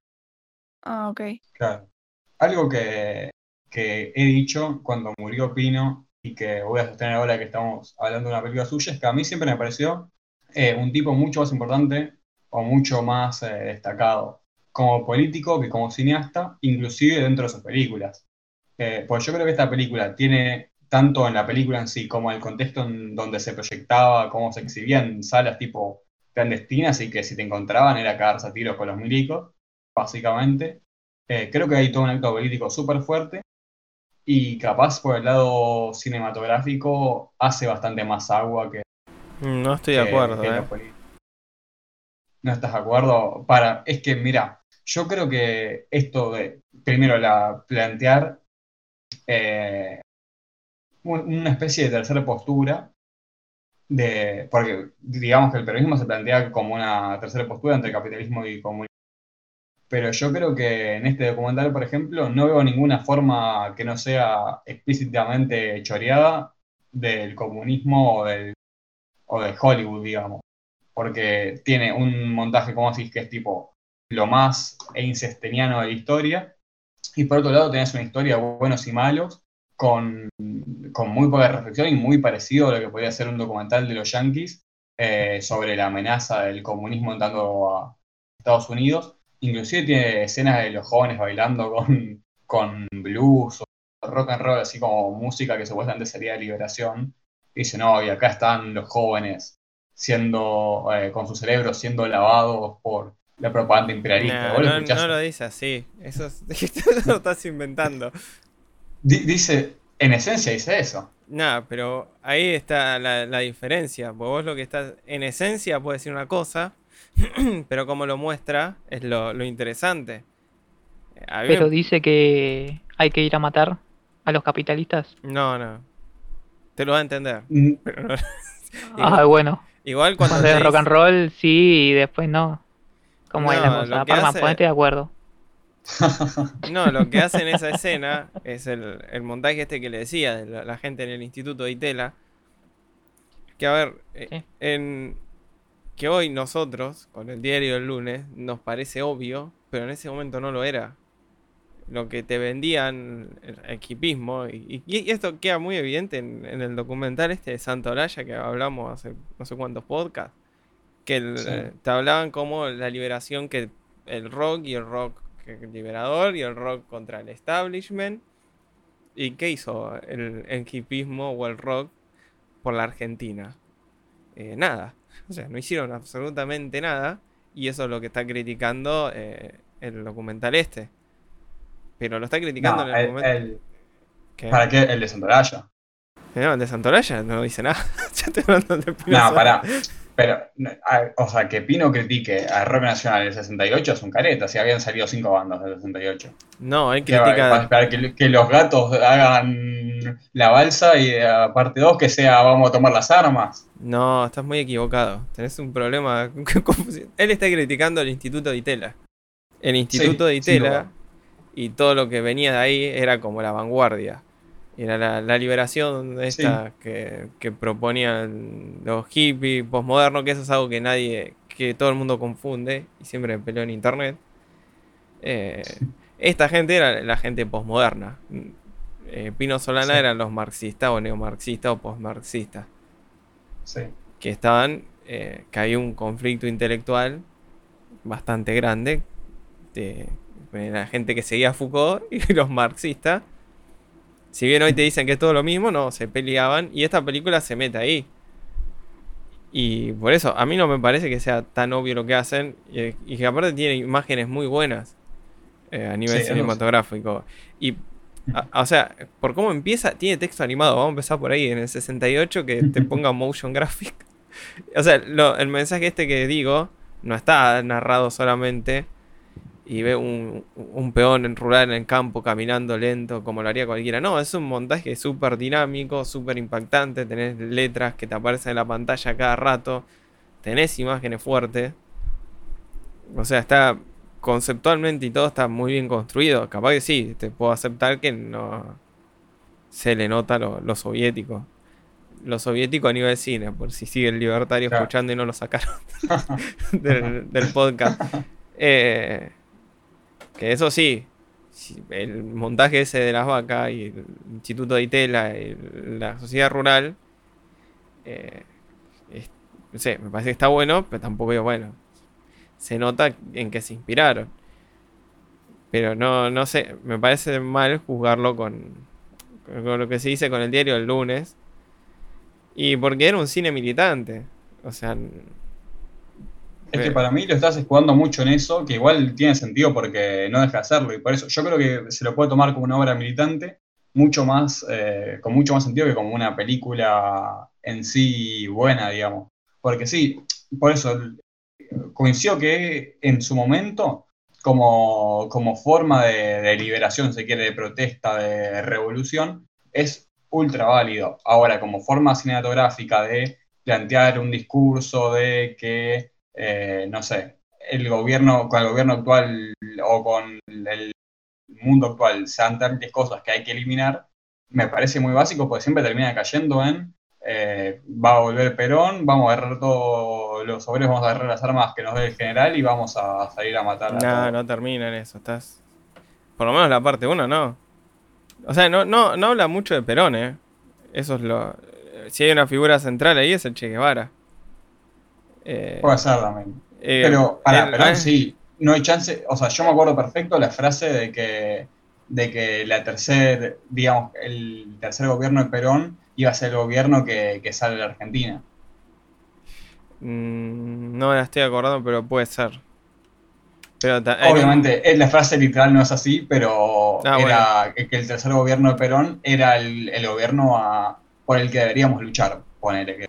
No, no lo dice tan así. Lo que dice. eh, uh, parece que estoy de defensor de Pino Solar. Pero lo que dice la película es que el, el partido que. El Partido Popular por excelencia argentino está proscripto del 55. Que eso es verdad también. O sea, no, no vivíamos en democracia. Eh, era una democracia rara. No. Yo creo que.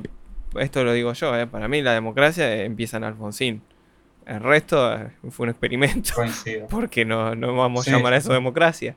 Vo- Votaban cada tanto y, y al que había. Al que te dejaban. O sea, democracia me parece que es ahora, que Macri puede decir pelotudeces y es gobierno. Y después viene Alberto y es gobierno. Y, Y le da vacunas a los amigos. Claro, y volvemos. empezamos en un loop. Pero Sí, sí.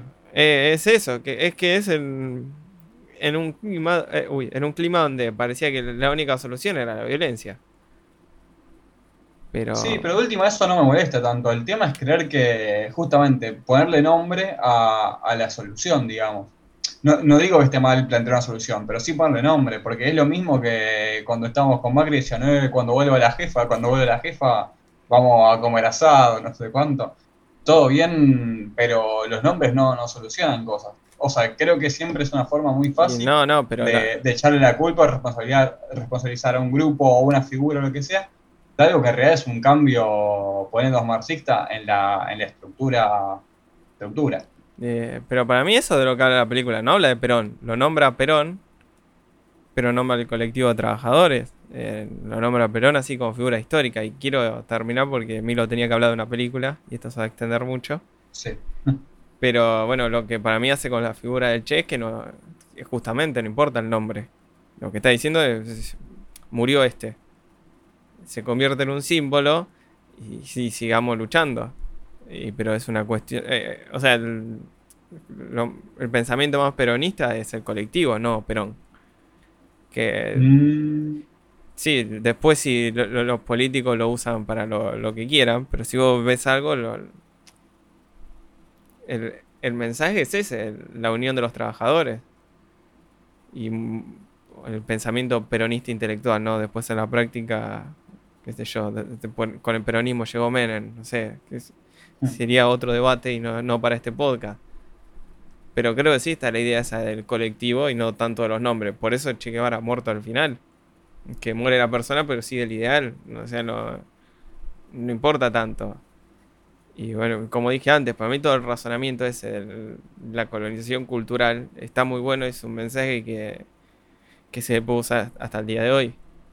O sea, capaz no queremos muy vivo criticando a Alberto Fernández o Macri, pero lo estamos criticando con las herramientas que nos dejan los mismos que, que dominan nuestra economía. Así que no sé. A mí me, pare- me pareció un buen documental.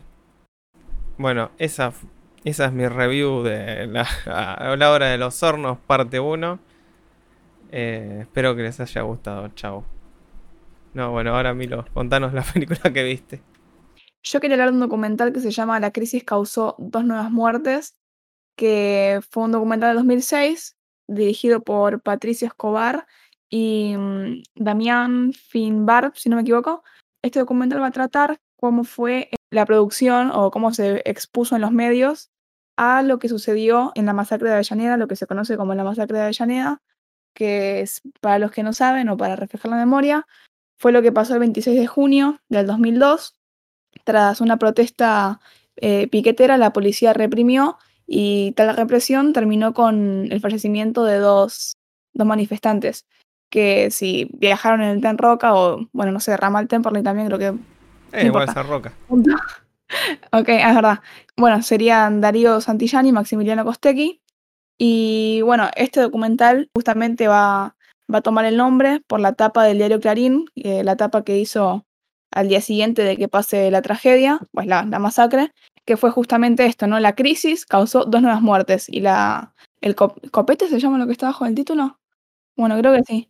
Bueno, que eh, lo que va abajo del título en una letra un poquito más chiquita decía como ya suman 31 desde las, las- los saqueos de diciembre o algo así. Y en la letra todavía más chiquita que va arriba del título decía que no se sabe si la policía, eh, no se sabe quiénes fueron los que lo asesinaron o algo así. Y lo que vamos a ver con, con este documental, una de las tesis que propone, es que ya se sabía, eh, ni bien había pasado, que la policía había sido la que había asesinado a, a los manifestantes y mm, cómo fue el tratamiento de, de esta noticia y cómo tal tratamiento terminó afectando en, en las decisiones que luego se iba a tomar y cómo tuvieron que cambiar todo esto al ver que el gobierno había, había tomado varias posturas porque al comienzo se intentaba encubrir tal, tal masacre como un enfrentamiento entre los propios piqueteros. Luego el gobierno ya apabullado con la cantidad de material que, que había tuvo que salir a, aceptar que fue una brutalidad por parte de la policía, que fue un mal accionar.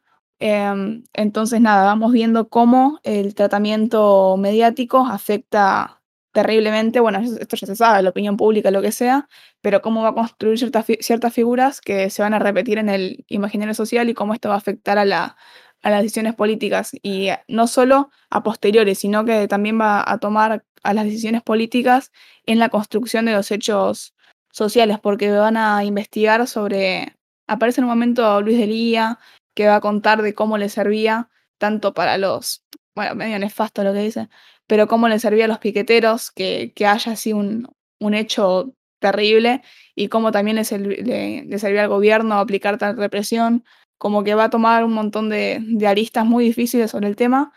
A diferencia del documental del que luego va a hablar Dere, que es The Ratty Horror Show, eh, este documental tiene como una, un aspecto más, no sentimental, porque no no es un culebrón de, de la tarde, pero sí va a intentar em, como volver a armar la figura del piquetero, una figura bastardeada por todos los frentes más o menos si prendes la tele dos minutos.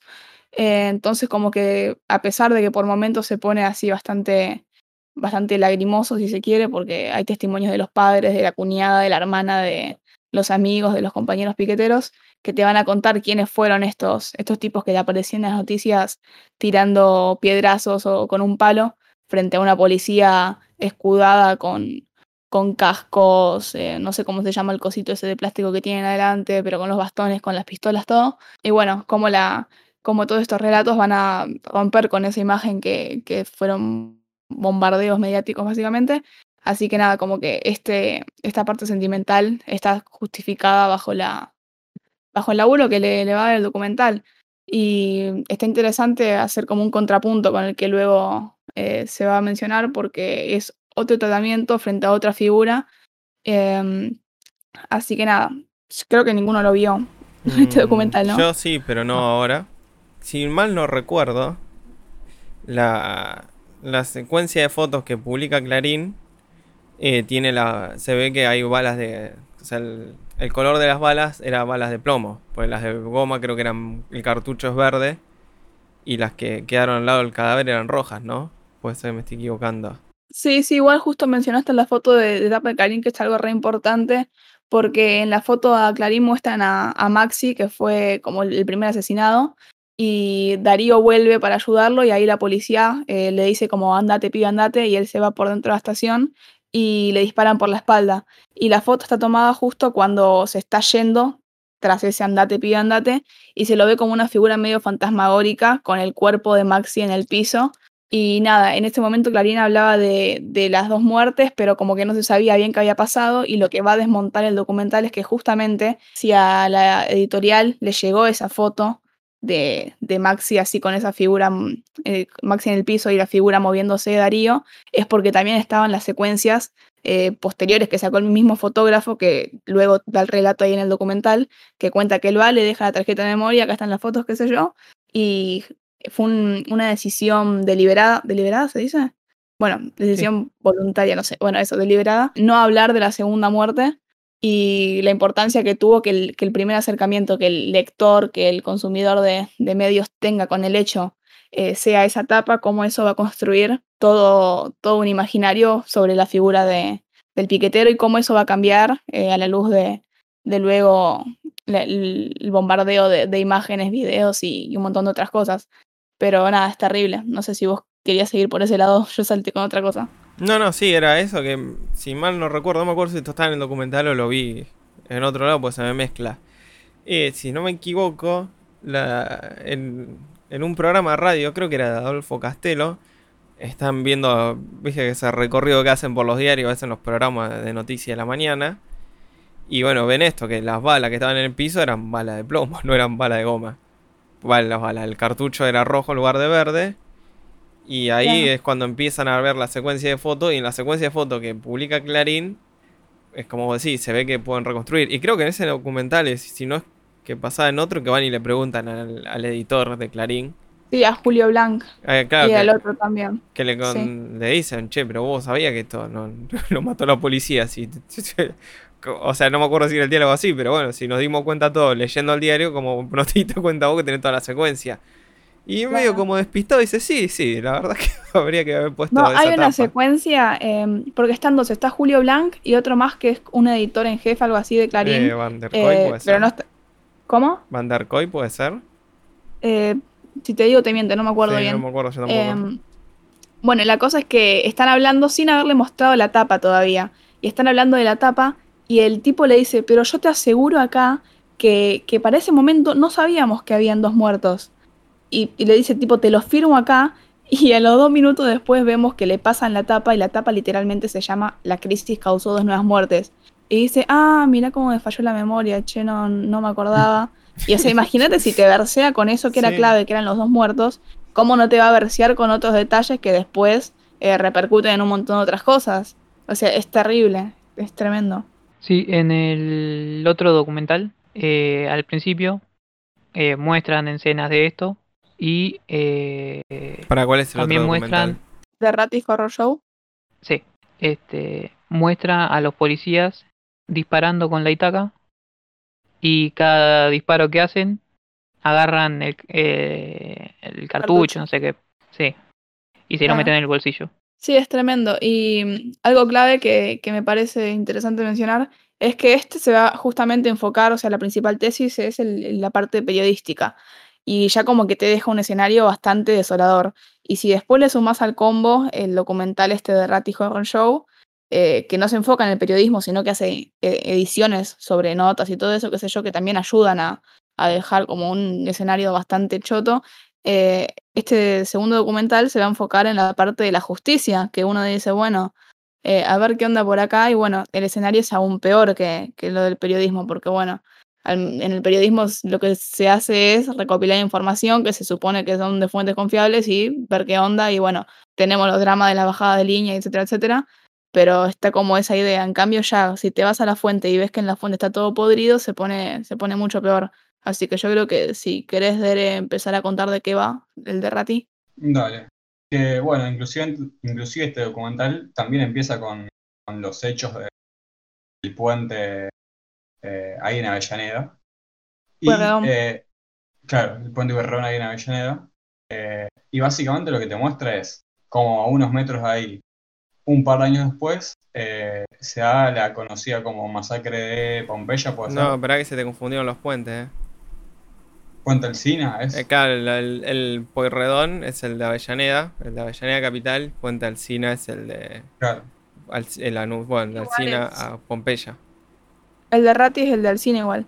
Sí, sí, que, o sea que tiene que ver con el Claro. recorrido que hicieron, pues con el puente Alsina vas derecho a Sáenz, que es donde está la, la iglesia esa del documental. Claro, pero el, el linkeo que le hace el documental de Ratti a lo de la masacre de Avellaneda es que como estaban dándose muchas marchas piqueteras, y ahí te menciona lo que pasó, qué sé yo, Claro, se eh, tomaba el otro el puente, protagonista, claro, era una elección bastante común eh, elegir el otro puente porque solía estar cortado el Pueyrredón.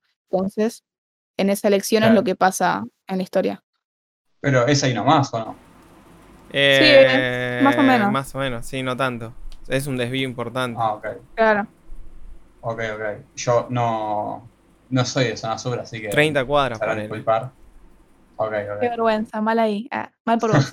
Bueno, entonces básicamente lo que te muestra este documental es como a 30 cuadras, un par de años después, se da eh, un caso de atropellamiento múltiple. Capaz estoy inventando el término, pero se entiende. Eh, un tipo atropella a un chiquito sordomudo, a su vieja y a una señora más. Y, y después de esto parece que hay un tiroteo medio extraño de- del tipo del auto con una policía ahí y lo terminan llevando en ambulancia. Después eh, caen, caen este tipo, pum, 30 años. Eh, y uno dirá, ¿por qué 30 años? Bueno, eh, pisó tres personas, eh, se cagó tiros con la cana, alto quilombo. Y vos decís, ¿por qué se cagó tiros con la cana? Resulta que eh, el auto que manejaba ese tipo, que era un, creo yo, un Peugeot blanco, puedo estar eh, olvidándome, Eh, 105 blanco. Ahí va. Eh, resulta que ese mismo auto había choreado primero un colectivo y después a dos tipos, digamos que, que, no sé, unos minutos antes de esto, por la zona. Más o menos por la zona. Eh, esta- estos tipos a los que sacan la plata llaman a la policía y empiezan a hablar de, de cómo esto, de que un Peugeot blanco le, le sacó, vino, vinieron con un arma y le sacaron la guita, y se subieron dos tipos a un auto y se tomaron el palo. O sea, que acá Eh, ya se pone confuso porque uno denuncia un Citroën y otro denuncia un Palio o un Peugeot blanco. O sea, ninguno Exacto. da una data exacta, entonces es complicado. Eh, a todo esto, estos, estos segundos eh, robados, digamos, son, identifican a, o sea, dicen que en el auto habían dos hombres con cierto tipo de arma que eh, no sé cuál es, pero bueno, después de, hacen la denuncia todo y un auto policía ve a un auto Peugeot blanco por la zona y dice, bueno, vamos a, perseguirlo y ahí se da toda esta situación. Eh, los medios te muestran cómo en realidad era encontrar uno solo, el otro supuestamente se dio la fuga. Eh, pero ¿qué pasa? El arma no coincide con la dicha, el tipo de bala. Ah, no, perdón, el tipo de bala mm, todavía no, se sabía bien de dónde venían los disparos.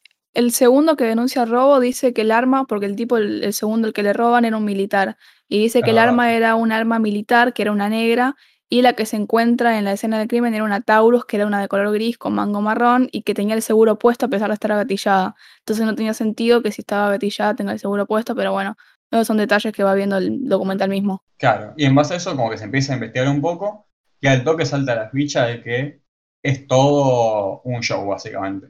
Ojo, este al toque no.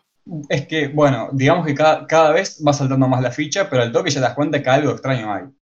Eh, y resulta que cuanto más te vas metiendo, te das cuenta que hay cada vez más cosas extrañas y que básicamente es una cama hacia, hacia este tipo que pisó a esta gente, porque eh, este accidente se dio después de que el tipo hubiese recibido como ocho balazos y haya manejado inconsciente dos cuadras, pues básicamente lo, lo acribillaron porque se lo confundieron con otro auto y porque son unos falopas. Entonces lo que empiezan a hacer es una investigación sobre eh, el comportar de tanto la justicia, porque ahí no se zafa, no uno, fiscales, jueces, todos muy ladris, y hace el principal hincapié en la comisaría 34, que es la que, la que está ahí, que además tiene muchos otros casos de maltrato, asesinatos, esas cosas. Y básicamente, no sé, para dar un ejemplo que para mí, a mí es el momento que me reí, de hecho, porque el testigo principal básicamente del, del crimen, el que salió en la televisión a hablar cómo era un peluquero que vio todo, era el presidente del club de amigos de la comisaría número 34. O sea, como que ni le acaretearon ni un toque, o sea, es como todo muy, muy evidente.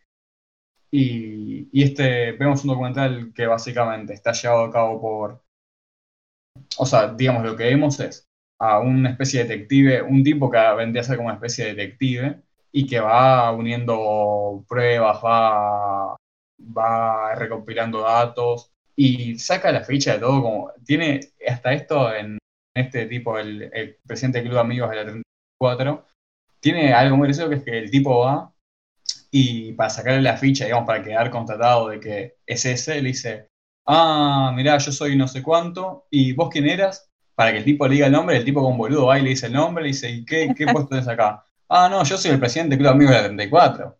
Como que queda muy, muy en evidencia todo. Y bueno, este, digamos, como el ejemplo capaz más grotesco, pero toda la película es eso. Eh, después tiene recursos muy graciosos como hablarle a muñecos que vendría a representar eh, los eh, de las diferentes personas involucradas en el caso. De hecho, por ejemplo, el primer abogado defensor que se le asigna a este tipo hasta a Fernando, que es el, el que se comió varios años en Cana, eh, el tipo era un ex comisario del 34 que lo tuvieron que, que sacar del puesto porque estaba falopeado hasta, hasta el mango y, y, se terminó siendo abogado medio dudosamente y se lo asignaron como, como defensor al tipo y que lo terminó rajando porque el, el, abogado le decía a su cliente que se declare culpable eh, sin ni siquiera ver qué onda. O sea, decía, no, vos quedate culpable de una, ni, ni lo pienso. Y yo creo de, que, de ahí en eh, adelante todo, todo es turbio, todo, no hay nada que zafe. Sí, yo creo que más allá de meternos en los detalles que van a, va a ser del podcast algo muy confuso porque literalmente es un documental rompiendo así con cada cosa que decían la defensa, los medios, lo que sea, y eso ya lo, lo hace el documental, así que como que medio no hace falta. Pero yo creo que los fuertes son los primeros 10 minutos o no sé cuánto será, que es todo material de archivo sobre cómo se, se retrató en los medios eh, lo que pasó. Yo lo vi sola, o sea, por la primera vez para, nada, para el podcast justamente, y cuando lo vi dije, ok, tengo que mostrárselo a alguien, no sé qué onda, se lo cuento a mi vieja y se lo dejo puesto en la, en la tele. Y no me aguanto y quiero ir a ver, o sea, nada, su- no sé si su reacción, pero a ver qué, qué le pasa cuando lo va viendo. Y fue muy gracioso que, que lo- los primeros 10 minutos, que es justamente la- en los noticieros diciéndote em, robo y tragedia en Pompeya, un asesino amoral, eh, dañador de familias, eh, choca y asesina a tres personas y mi vieja y tipo, no, qué hijo de puta, qué terrible, qué tragedia. Y eh, eso es una noticia, es un bombardeo constante de noticias así. Y para mí lo más clave de esto es lo que va a decir el propio Fernando Carrera, que, que no es un tipo, o sea, la, intención del, director, que me olvidé de mencionarlo, es Enrique Piñeiro, em, no, es mostrarte, pobrecito, mirá la cama que le armaron a este perejil, sino es mostrarte em, lo, grotesco, absurdo y, y lo peor de todo, lo, lo solemne, lo, solemne es la palabra, no, no sé bien cómo decirlo, pero, o sea, básicamente es la justicia que, que se supone que es una institución que más o menos es recta, entonces te va a condenar a 30 años, ¿entendés? Entonces, esto no, puede ser que, que el alegato de un fiscal sean mentiras o, o demás, pero lo, lo que dice este tipo, Fernando Carrera, es, em, ¿el lector a quién le va a creer? ¿Me va a creer a mí? Yo no, ni yo me creería a mí, a, una persona que ve en la tele un asesino. ¿Quién me va a creer mi palabra? Yo no quiero que me crean a mí. Eh, el lector va a ir a leer el diario, el diario que esté de turno, eh, y va a creer en lo que dice la noticia. ¿Y la noticia a quién le crea? Lo que le dice la policía. Entonces, si seguimos esta cadena, vemos que se complica mucho porque también pasa en, en una entrevista que después le hacen Feynman y, y Pablo Cablan al director, eh, que Cablan le dice, bueno, pero vio, vio, eh, vio Piñeiro que, los periodistas no somos los que mentimos, sino que viene podrido desde arriba, porque está diciendo, porque Cablan había leído el fallo que, se produce en el juicio, y ya el fallo tenía eh, incongruencias que luego fueron probadas como falsas por la, Corte Suprema. Entonces, como que tenemos un laburo de, de engranaje que, que está, está mal. Entonces es muy difícil porque, porque ¿qué, qué va, qué va a pasar en, un caso así futuro y que los, que los hay, que los sube y que los va a ver lamentablemente? No podemos depender de un director y de una producción con muchas ganas y, y tiempo para sentarse a ver material de archivo y buscar el testigo que no encontró la policía o que no quiso encontrar o que echó la policía, porque después vemos también que los, los policías echaban a los testigos para que no, para que no digan nada. Entonces, eh, ¿estamos dependiendo judicialmente de un director con buena onda? ¿O un director con mucha cancha, que sea así un, un piola, porque este Piñero así como que mecha el humor negro con lo que sea, eh, para mostrarnos eh, todo esto que pasa, porque tiene un carácter absurdo, entonces lo toma así por este lado del humor y, funciona, pero como ciudadanos de, un país no podemos depender, y nuestras condenas o lo que sea, eh, no pueden depender de, del cine, si se quiere. Así que nada, este documental es increíble porque luego tuvo un montón de peso, ya que también estuvo involucrado un premio Nobel, que le tuvieron que llevar esto como prueba a, los pro, ¿cómo se dice? Prosecutors, me sabe en inglés. Pero bueno, a la defensa, si se quiere, o lo que sea, la gente que va a seguir investigando. Eh, y nada, funcionó y ahora Fernando Carrera está libre y hay un montón de material en YouTube si quieren ver de, de diálogos con, con el director y Fernando Carrera, que, que son la verdad que te ponen la piel de gallina porque te pones a pensar en manos de quién estamos y, y qué vas a hacer si en algún momento te pasa. El tipo lo que hacía era volver de la casa de su abuela, dejar a los hijos, de repente un auto que no era una, una patrulla policial, sino que era un auto, un Renault 504 negro. eh, Con la patente dada vuelta. con la patente dada vuelta, que sacan una escopeta, pegan un itacazo, y el tipo acelera, le meten un tiro en la mandíbula, se cae inconsciente, choca a tres personas, va preso y encima lo acusan de robo. Eh, o sea, es una locura. Así que espero poder contagiarles un poco de, de, no sé, mi indignación y entusiasmo a la vez para que vean este documental. No, no sé qué herramientas se pueden hacer, pero la verdad que es, es muy complejo todo eso. No sé qué decir, me quedé indignada. A mí me gustó mucho el tema de que te muestra el backstage de el documental para mostrarte el backstage de la justicia, de cómo van fallando ca- cada uno de los eslabones hasta que termina con un tipo 30 años en cana. E- Eso lo dijo el director en, en una charla que tenía y él dice, bueno, yo no tenía ganas de hacerme el pijudo mostrando que tengo 80 Macs y un iPad y el iPhone, lo que sea, sino que lo que quería hacer es mostrarte cómo dos tipos en una sala de edición pueden recomponer un laburo que lo tiene que hacer una institución como es eh, el Poder Judicial. O sea, como que ese era el punto de, de tanta, eh, no me sale, opulencia, opulencia tecnológica. Sí, además tiene un montón de recursos divertidos, tipo animaciones y, y cosas con stop motion que me gustaron. Sí, posta. Y Como más tiene que nada el- humor picante. el humor picaresco de- del tipo, como que le da otro toque a, a una situación que es terrible. Porque imagínate, padre de familia, tres hijos, eh, mujer, todo, preso 30 años, acusado de robo. Imagínate que tu viejo venga y, y te digan, está preso por, por robo, muerte, lo que sea, y están todas las pruebas a favor de, de- de eso. O sea, es tremendo y, el, y lo encara de una forma así absurda, humor cómica que te, que te pone la piel de gallina. Es, es muy, para mí, al menos para mí fue fuertísimo. Sino, tipo, a mí me dejó amargado mucho tiempo, como que el otro día me acuerdo que lo vi a la noche, un día, y el otro día como que en el almuerzo seguía, no, hijos, hay que matarlos a todos. Yo quiero recomendar una cosa y nada más. Este, bueno, estamos extendidos en el tiempo, así que voy a hacerla corta. Yo vi, ay, La Libertad del Diablo del 2017, que es un documental sobre México, toda la movida de los policías, de los militares, lo, eh, y todo lo que hay entre medio entre eso y, y los paramilitares. Es muy conocido este documental porque todos usan máscara. Y de todos estos que yo les fui diciendo, hay víctimas y victimarios y todos eh, la usan.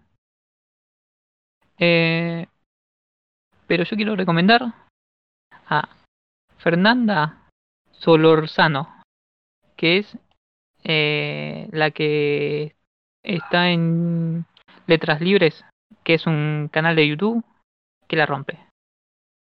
Que ella habló Ah, de bien. la película No, solo eso. Vayan y vean el video que habló ella. Yo no tengo tiempo, che. Me tengo que ir. Chao. Bueno, recuerdo el nombre por si alguno se colgó o le interesa. Se llama El Rati Horror Show. Es del 2010, dirigido por Enrique Piñeiro. Y La Libertad del Diablo. Fernanda Solorzano, Letras Libres. Un beso. Bueno, y después de esta catarata informativa mezclada con columna de opinión, si se quiere, lo que sea, em, damos por finalizado el capítulo de hoy. Así que esto fue el capítulo de esta semana. Eh, recuerden que nos pueden encontrar en todas las redes sociales como Al Filo del Cine. También tenemos Cafecito, que ahí se puede hacer un aporte de 50 pesos o de lo que quieran. Así que si les llega a, pintar eso, sería un golazo. Eh, nos estamos escuchando la semana que viene. Chao.